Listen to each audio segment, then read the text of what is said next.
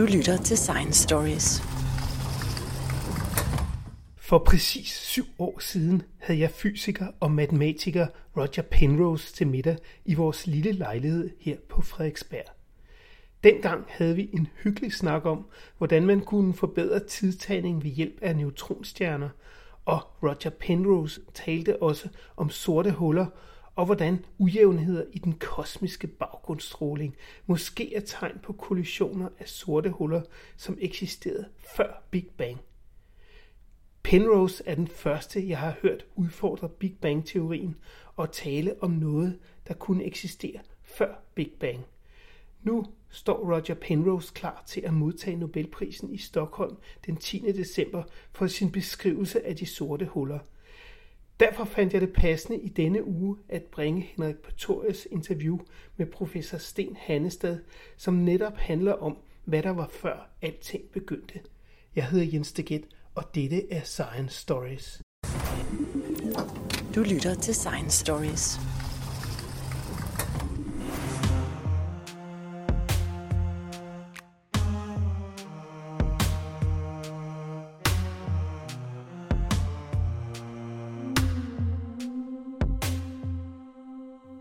Velkommen til Science Stories.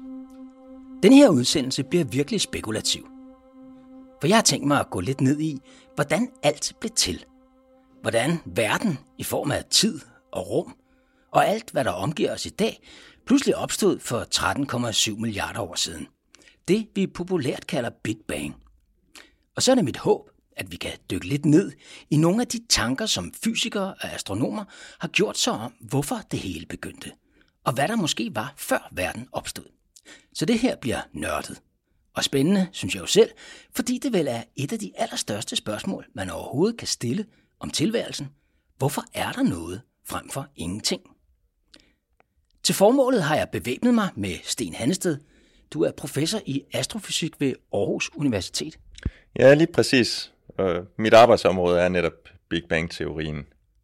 Og lad os begynde med, hvad kan man sige, begyndelsen til forståelsen af, at der overhovedet er, eller har været et Big Bang. Altså, hvordan begynder man at forstå, at der må have været en begyndelse på universet? Jamen, det var jo også en, en lang og smertefuld proces i virkeligheden, fordi hvis man går tilbage til starten af 1900-tallet, hvor videnskaben havde, kan man sige, det man kalder i moderne sprog det klassiske verdensbillede med Newtons tyngdelov. Der var Maxwells ligninger, der beskrev elektromagnetismen der, der havde man klart den formening, at universet det, det ligesom er konstant. Det har altid set ud, som det gør, og det vil vedblive at se ud på samme måde i al fremtid. Men så skete der et stort nybrud, da Einstein formulerede det, vi kalder relativitetsteorien. Og en af de ting, Einstein opdagede ret hurtigt, det var, at hans teori, den forudsiger, at enten så udvider universet sig, eller også trækker det sig sammen. Det er faktisk meget svært at få det til at balancere, så at sige, på en knivsæg mellem det ene og det andet. Og det prøvede han i en del år, men, men uden den store succes. Og det var, det var der, det begyndte for alvor at gå op for folk, at hvis, hvis man skal lave noget, der er konsistent med relativitetsteorien, ja, så bliver man så at sige automatisk lidt i retning af, at vores univers langt fra er konstant, men må udvikle sig. Og Einstein øh, troede selvfølgelig nok på sin egen teori, kunne jeg forestille mig. Men man har også siden jo fået den bekræftet gang på gang på gang. Så det er enten nødt til at udvide sig, eller klappe sammen igen. Ja, Einsteins relativitetsteori, kan man sige, er jo blevet bekræftet ud over, ud over al rimelig tvivl. Øh, senest, da man for et par år siden målte de første eksempler på det, vi kalder gravitationsbølger, altså bølger i rumtiden, som Einstein forudsagde i 1916, og som altså nu her 100 år senere faktisk er eksperimentelt verificeret. Øh, så relativitetsteorien, den er, den er solid. Dermed ikke være sagt, det er det endegyldige svar på, på hvordan tyngdekraften opfører sig. Men, men den giver den her meget klare forudsigelse af, at universet udvider sig.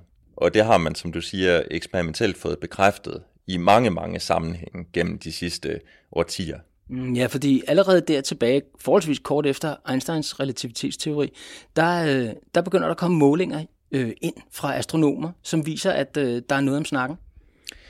Ja, de første målinger af, af den her type, de kom i slutningen af 1920'erne. Så det var faktisk først i, i løbet af 20'erne, at det gik op for forskere, at der findes galakser, altså ansamlinger af stjerner, der ligger uden for vores egen mælkevej. Og en af de ting, man ret hurtigt opdagede, det var, at, at alle de her galakser, stort set uden undtagelse, de bevæger sig alle sammen væk fra os. Og hvis man tænker i, i sådan et klassisk verdensbillede, så virker det jo underligt, fordi det får en til at tænke, at vi måske sidder inde i midten af noget, der engang har været en stor eksplosion. Men i relativitetsteorien er det helt naturligt, at det opfører sig på den måde. Fordi relativitetsteorien vil sige, at det her det er en konsekvens af, at rummet udvides. Så efterhånden som tiden går, så strækkes rummet så at sige ud. Og det er det, vi ser, når vi ser alting fjerne sig fra os. Og det, man skal huske på, det er, at, at alle andre, de ser det samme som os. Så det er ikke, fordi vi sidder et specielt sted i universet. Andre observatører, som man kalder dem, de vil se præcis det samme. Og det, det, det man skal forstå, det er, at det i virkeligheden det, det er afstanden, der bare bliver længere og længere og længere. Altså det, vi tror er en fast afstand, den står bare og gror, lige så stille, som tiden går. Ja, altså et billede, som, som folk ofte giver på det, ikke, det er, at man kan tænke på det som sådan en todimensionel overflade. Altså overfladen er en ballon, som man puster op. Og så hvis man har tegnet prikker ind på den her ballonoverflade, så kan man sige, at prikkerne flytter sig jo aldrig på noget tidspunkt. Men når ballonen pustes op, så øges afstanden imellem prikkerne.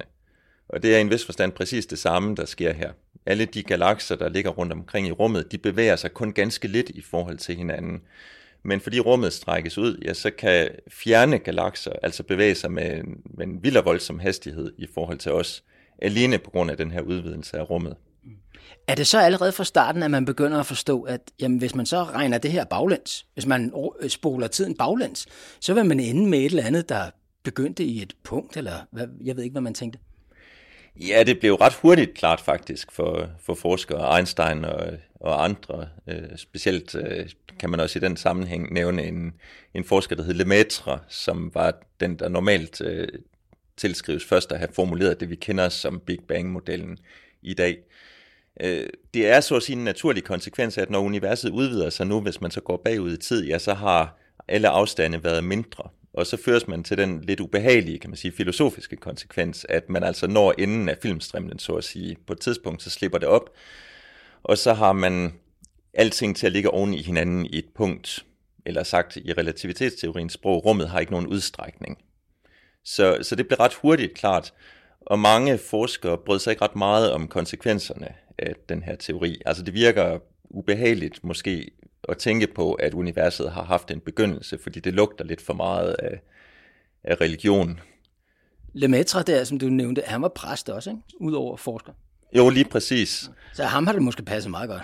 Jamen, det tror jeg sådan set. Altså, det er jo heller ikke alle, der har, der har været imod kan man sige, den her fortolkning af resultaterne, men vi ved jo også, at op gennem 30'erne, 40'erne, 50'erne, der var der voldsomme diskussioner af, af kan man sige, validiteten af den her teori. Og, og der var andre alternativer. Der er en, en engelsk astronom, der hed Fred Hoyle, som postulerede sin egen version af den her teori, hvor universet ganske rigtigt udvider sig, men alligevel har det altid, så at sige, set ud på samme måde.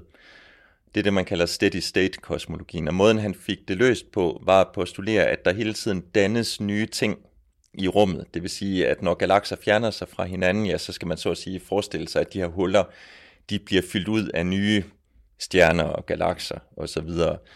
Øh, og på den måde kunne man undgå konsekvenserne af, af Einsteins forudsigelse.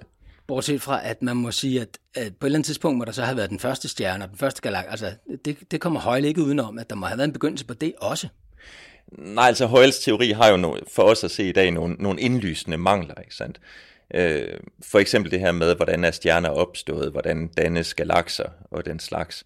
Og det, der viste sig, var jo også, at i, i løbet af 60'erne, i 1965, der fik man opdagelsen af det, man kalder den kosmiske mikrobølgebaggrund, som er en rest af stråling fra en tidligere meget varm fase i universets historie, som aldrig ville have kunnet være der, hvis steady state-modellen var rigtig. Så det var så at sige dødstødet for, for den type kosmologi. Så, så man kan sige, at siden 60'erne har der ikke rigtig på nogen måde været konkurrerende teorier, fordi vi har egentlig eksperimentelt verificeret Big Bang-modellen, i hvert fald i den form, hvor man kan sige, at den beskriver et univers, der udvider sig og udvikler sig i tid, og er kommet fra en, en eller anden meget varm, tidlig fase. Hvad der så er sket i den, det er, det er en helt anden snak. Jamen, det skal vi så snakke om, for det vil jeg så gerne høre. Fordi hvad er så budet? Fordi problemet er jo lidt, altså Einsteins relativitetsteori, hvis den siger, hvis vi siger, at vi går tilbage til, at rummet ingen udstrækning har, det er der jo, hans teori, det er jo ligninger. alle fysikteorier, det er ligninger. Øh, så, så snakker vi om uendeligheder og nuller og sådan nogle ting. Og selv os, der fulgte forholdsvis lidt med i regning og matematik i gamle dage, vi ved da godt, at hvis man ganger med 0, så forsvinder alting, eller ganger med uendelighed, så giver det slet ikke mening. Altså, så, så der er et problem der, ikke? Jo, lige præcis. Og det er jo fuldstændig rigtigt, at hvis man kigger på relativitetsteoriens ligninger, så sker der det, eller der, der opstår det, man kalder en singularitet, når man går bagud i tid i, i Big Bang-modellen.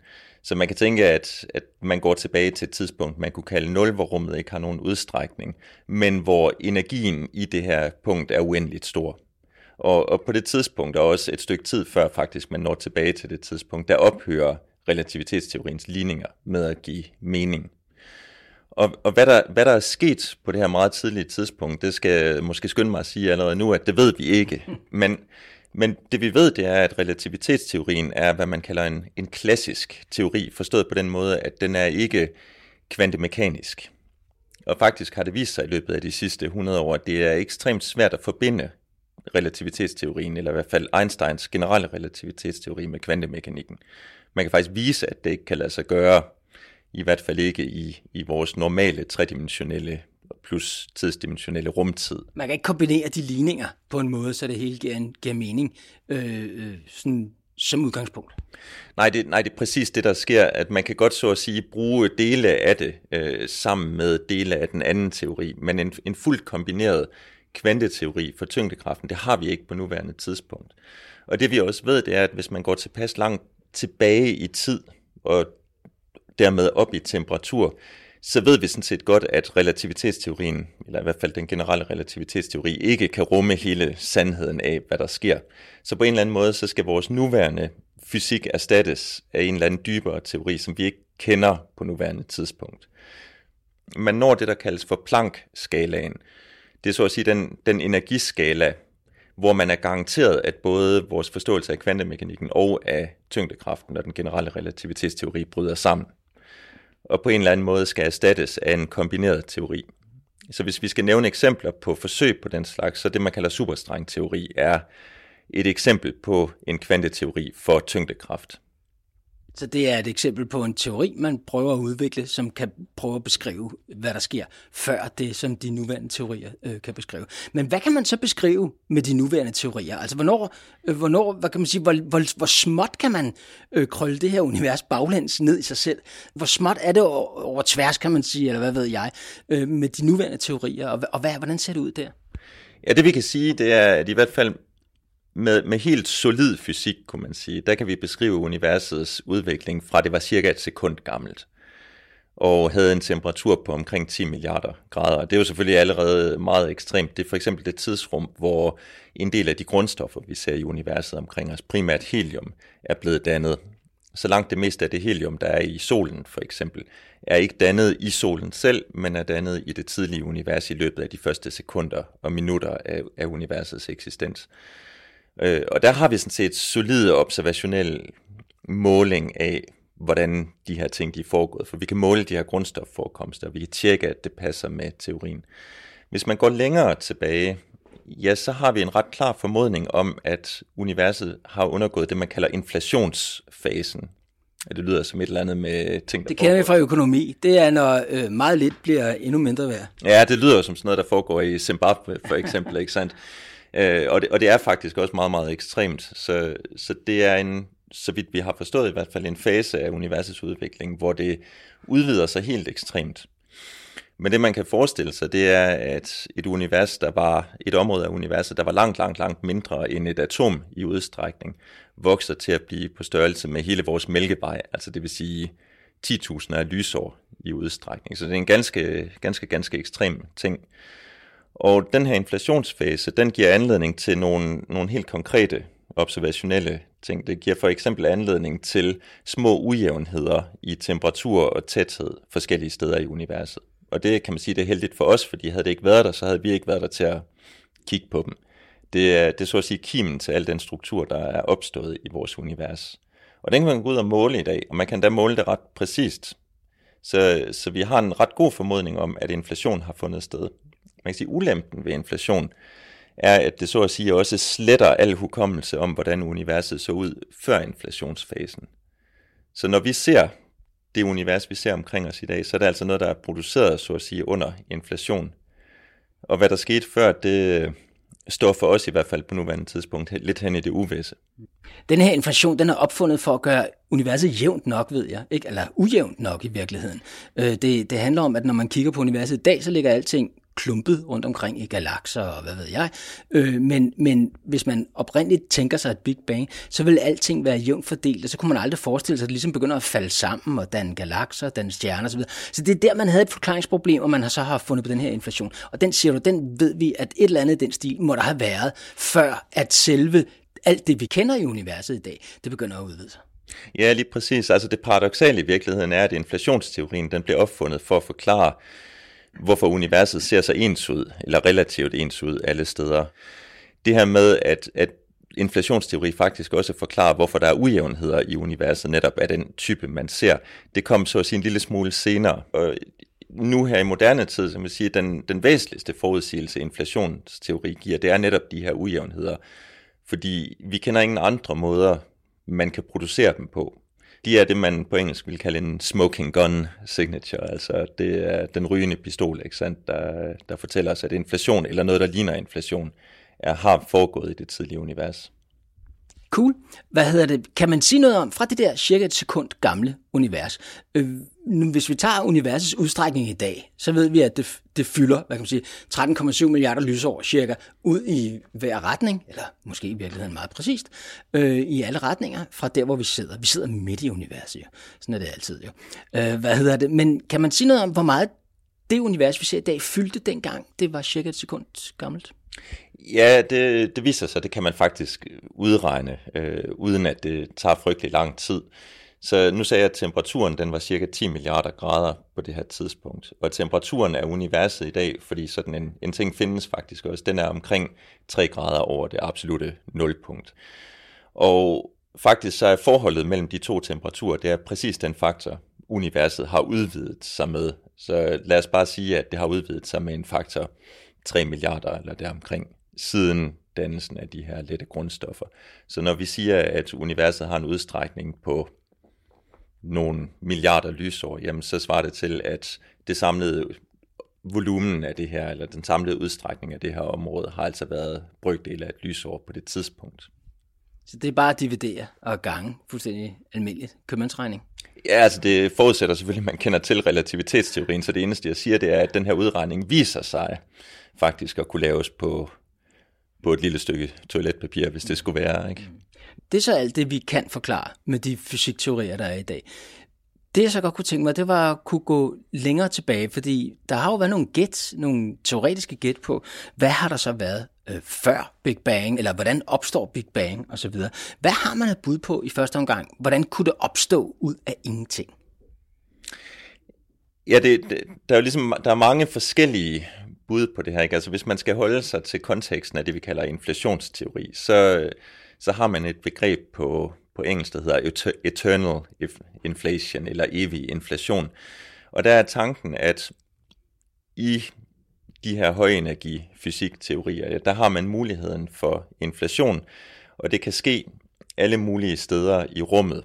Så nogle områder, de vil, de vil gennemløbe sådan en inflationsfase, så vil de gennemløbe den her genopvarmningsfase. Nogle af dem vil måske begynde at, så at sige, inflatere igen, altså puste sig op igen, så man vil have forskellige områder af universet, der udvider sig og trækker sig sammen, bliver afløst af andre områder, der udvider sig og trækker sig sammen.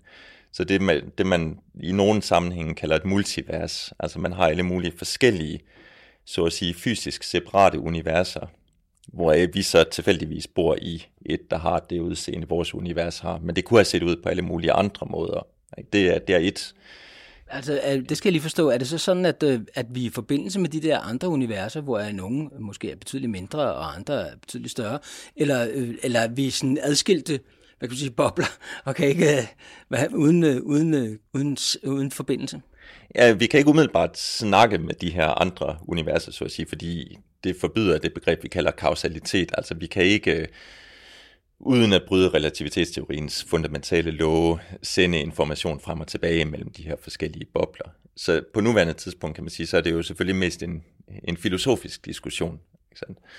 Øh, men, men det kunne for eksempel forklare, når vi kigger ud i vores univers, og vi ser fysikkens love, vi har fire fundamentale naturkræfter, elektromagnetismen, tyngdekraften og den stærke og den svage kernevekselvirkning. Og de er beskrevet ved hjælp af nogle fundamentale naturkonstanter. Så kan man jo stille sig selv et spørgsmål, hvorfor har de her naturkonstanter de værdier, de har? Hvorfor ser vores univers ikke anderledes ud, end det gør? Og i, i kontekst af den her kan man sige, multivers-teori, jamen, så kunne man nemt forestille sig, at andre bobler vil have andre naturlove så at sige, at, at hver eneste boble bliver realiseret øh, forskelligt. Så man kan, vores univers er så bare tilfældigvis et, der giver mulighed for, at det lever i lang tid, og øh, har nogle naturlove, der giver anledning til, at intelligent liv kan opstå. Og det kan der være mange andre steder, hvor det også er tilfældet, men sikkert langt flere, hvor det ikke er tilfældet.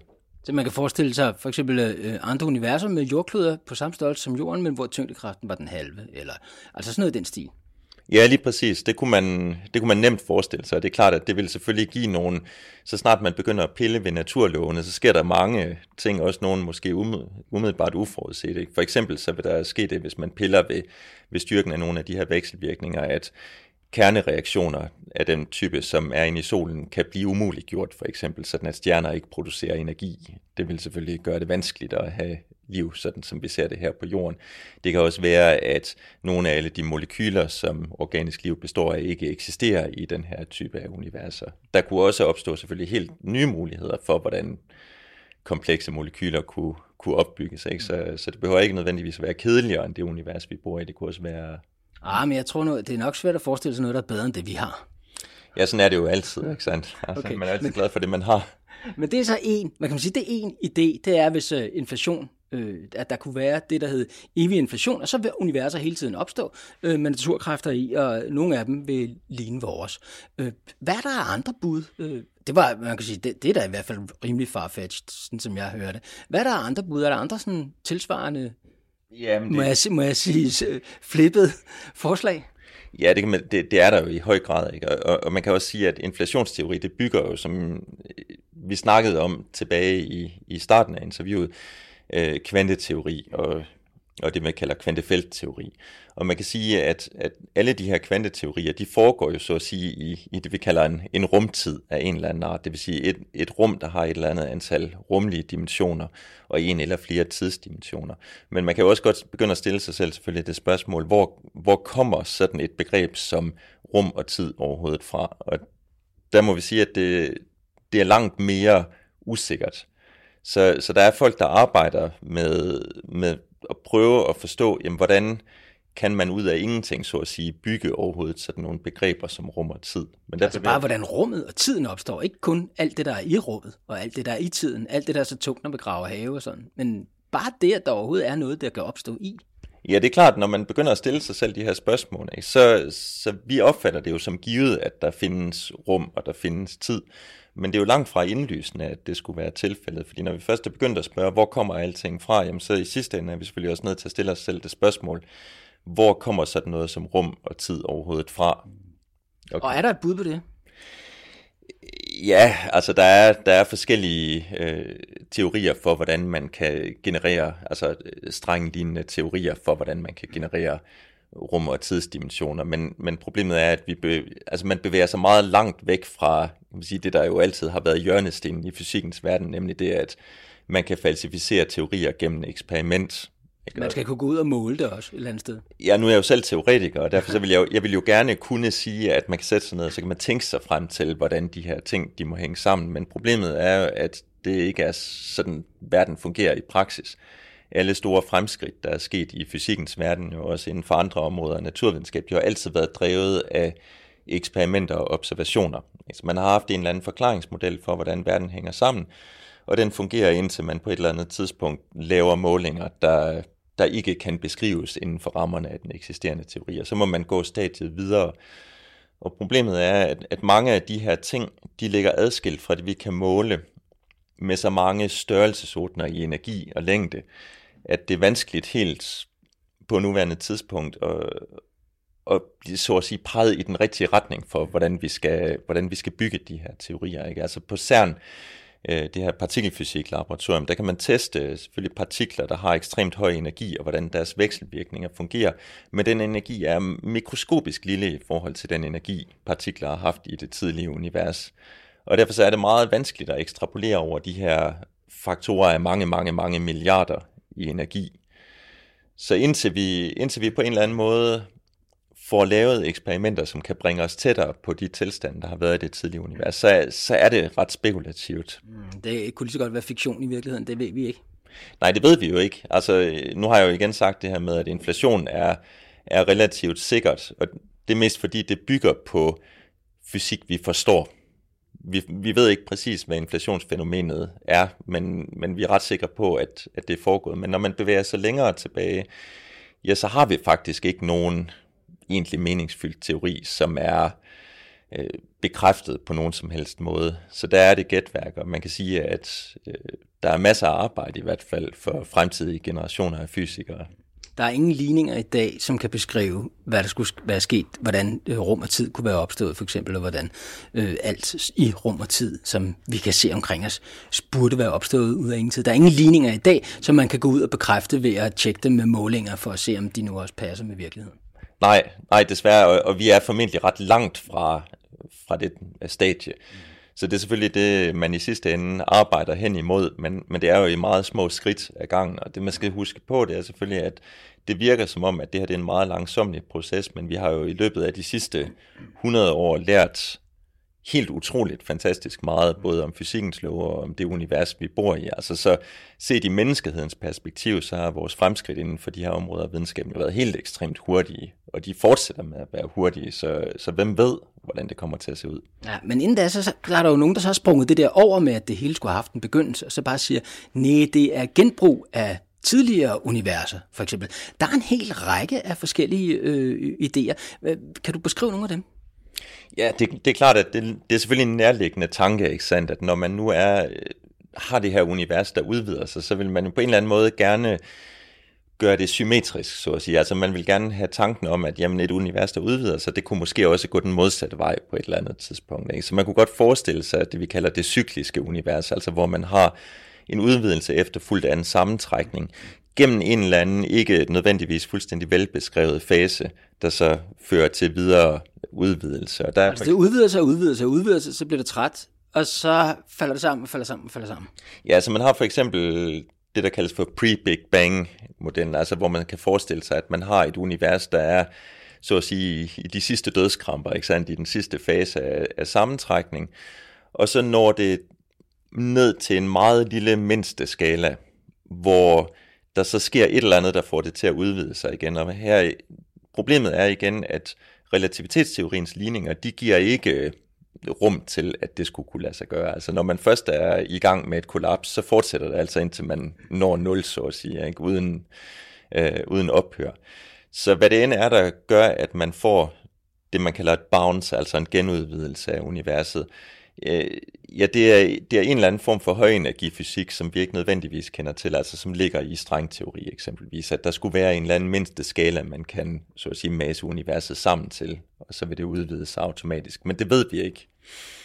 Der er også andre øh, typer af modeller, altså der, der er modeller, der beskriver kan man sige, det, vi ser som et Big Bang, som noget, der foregår på, på sådan en tredimensionel rumlig membran, der ligger i et højere dimensionelt rum, hvor man siger, at, at det der sker, jamen, det er, at, to membraner støder sammen, og det giver anledning til det, vi ser som et Big Bang på den ene af de her membraner, så at sige. Altså, hvordan skal vi forestille os, at der er sådan nogle membraner, og hvorfor skulle de støde sammen? Ja, det vi ved, det er, at vores rum er, eller i hvert fald det rum, vi ser omkring os, ikke? det har tre dimensioner. Der er længder, bredde og højde, eller hvad vi nu vil vælge at kalde dem. Og vi ved, at der er en tidsdimension. Men hvad vi også ved, det er, at i superstrengteori for eksempel, ja, der, der har man typisk mere end de her dimensioner. Der vil man typisk have 10 rumlige dimensioner plus en tidsdimension, eller 9 rumlige dimensioner plus en tidsdimension.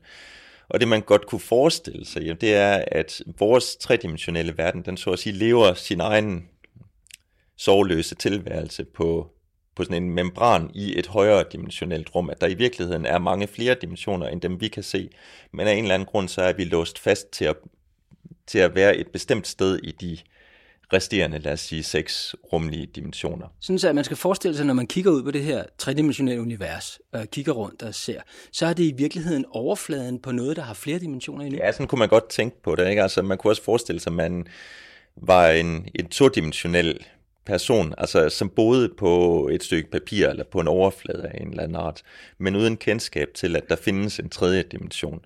Og så kunne man jo godt forestille sig, at der var et, et nabostykke papir eller en nabooverflade med andre tilsvarende todimensionelle mennesker eller personer, eller hvad vi nu vil kalde dem. Og de kunne så at sige leve øh, hver sit uafhængige liv i vores tredimensionelle rum. Og man kan ikke se dem, fordi man ens kan... egen verden er todimensionel, så man kan simpelthen ikke se de andre papirer, der flager rundt i vinden, eller hvad de gør. Nej, for vi er jo netop begrænset til at bo i det her tankeeksempel på den todimensionelle overflade. Det vil sige, at vi er fuldstændig lykkeligt uvidende om alt, hvad der foregår i den tredje dimension. Indtil det øjeblik, der måske er et af de her andre stykker papir, der støder sammen med vores verden. Ikke sandt? Og så skulle der så opstå et nyt stykke papir. Det er sådan, vi tænker? Nej, så skulle man nærmere tænke på det som, at det her stykke papir, det vil begynde at, at strækkes ud. Det vil så at sige blive større. Det er det, der vil være tankebilledet i, i den her model det er, at, at den energi, der, der bliver frigivet, så at sige, ved sammenstødet af de her to membraner, ja, det giver anledning til, hvad man kunne kalde et Big Bang på den her ene af, på den ene af de to membraner. Så, så man kan sige, at øh, det, det er så begyndelsen til vores univers for eksempel, det har været, at to andre membraner er stødt sammen. Ja, det, ja det kunne man godt, sådan kunne man godt tænke på det, ja. Mm-hmm. Er der andre øh, eksotiske, fordi det er jeg nødt til at bruge det ord nu, eksotiske øh, øh, bud på, hvordan, hvad der kan have været? Fordi nu snakker vi så om, hvad der var før universet opstod. Og det er jo faktisk i virkeligheden før, at rum og tid også opstår. Så det er sådan, før tid opstår. Det er sådan lidt øh, selvmodsigelse, men, øh, men det, det er sådan noget, vi er ude i. Ja, altså den her membran, det her membranbillede, det, det er jo noget, der foregår i et rum, der allerede eksisterer. Så på den måde kan man sige, så, så er vi ligesom stadiet før, man skal til at, til at opfinde rum og tid. Altså hvis man går tilbage til 80'erne, så øh, er der også de her modeller, som Hawking blandt andet var med til at lave. Altså hvor man tænker på det i kontekst af af kvantemekanikken og det, man kalder Heisenbergs usikkerhedsrelation, altså hvor man så at sige, man kan bryde energibevarelse, bare man gør det over kort tid, det tillader kvantemekanikkens love. Og så kunne man forestille sig, at vores univers måske på en eller anden måde er født som, hvad vi kunne kalde en kvantefluktuation. At i virkeligheden, så når vi ser vores univers, som jo ligner noget, der har utroligt stor energi, måske er det arrangeret på en måde, sådan at den samlede energi af alt, der er i universet, så at sige, er meget tæt på nul og at universet derfor lever i meget lang tid som en kvantefluktuation, mm. og derefter måske vil forsvinde igen. Øh, den type modeller findes også. Ja. Alle de her modeller her, de tager alle dem, der snakker om, hvad der var før, ligesom, hvad kan man sige, vores eget univers, de løser vel egentlig ikke den grundlæggende opgave. Altså det, det er helt basalt nemlig, hvordan begyndte så det? Fordi hvis man bare siger, at der var noget før os, så skal man vel et eller andet sted man udskyder sådan set bare problemet. Man, det, tager, vi tager det i morgen i stedet for, ikke? Altså. Jo, og det er jo den måde, kan man sige, fysikken og naturvidenskaben fungerer på, ikke sandt? Øh, altså, for du har i høj grad ret. Altså, det er jo små skridt ad gangen. Og ofte så er det jo vanskeligt at vide, hvor problemerne overhovedet kommer til at ligge. Altså, vi kan på nuværende tidspunkt se uløste problemer i fysikken. Altså, nogle af dem, vi har snakket om. Den dag, man, lad os sige, har løst dem, vi har, for, vi har forstået, hvordan teorien for høj energifysik ser ud, jamen så kan der jo være nye problemer, vi ikke engang har erkendt eksisterer på nuværende tidspunkt, der viser sig. Så vi kan jo langt fra vide, om, om vi så er ved vejs ende. Og jeg tænker, at, at set i lyset af de foregående årtusinders øh, fremskridt inden for naturvidenskaben, så vil det nok være hybris at tænke, at om 30 år, så er vi nået i mål så, så det, vil være, det vil være uklogt at sige, at det når vi ikke, eller hvornår vi når det. Men tror du, at vi når i mål på et tidspunkt? Tror du, der kommer en forklaring på, hvordan alting opstod? Ej, hvis jeg skal være helt ærlig, så tvivler jeg. Altså, vi er jo heller ikke sikre på, at menneskelige erkendelse er i stand til at forstå kompleksiteten i den eventuelle teori, der, der måtte være. Altså, det man kan sige, det er, at det er jo forbavsende, hvor hvor langt man er kommet i den menneskelige erkendelse. Ikke? Altså, vi har jo bevæget os langt, langt, langt ud over, hvad vores egen synssans, hørelse, følesans osv. kan verificere. Altså, vi har jo testet naturlovene på, på et niveau, der ville have været fuldstændig utænkeligt, hvis man går tilbage til tiden før 1800-tallet. Så, så hvem ved, hvordan det kommer til at se ud om 20, 30, 40 år? Men du tvivler, ser du, på, at vi finder selve forklaringen? Ja, jeg synes, det vil være, det vil være passende, kan man sige, ydmygt at, at sige, at man tvivler på, at vi kommer til at finde en forklaring. Jeg er slet, slet ikke i tvivl om, at vi kommer selvfølgelig til at finde en forklaring på mange, hvis ikke alle af de problemer, vi, vi prøver at løse på nuværende tidspunkt. Men derfra så til at sige, at vi vil ophøre med at have uløste problemer, der tror jeg, der er meget langt.